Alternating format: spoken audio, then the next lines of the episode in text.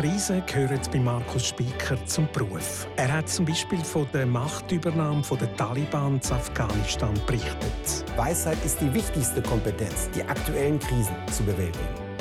Was der Historiker Markus Spieker herausgefunden hat im Fenster zum Sonntag.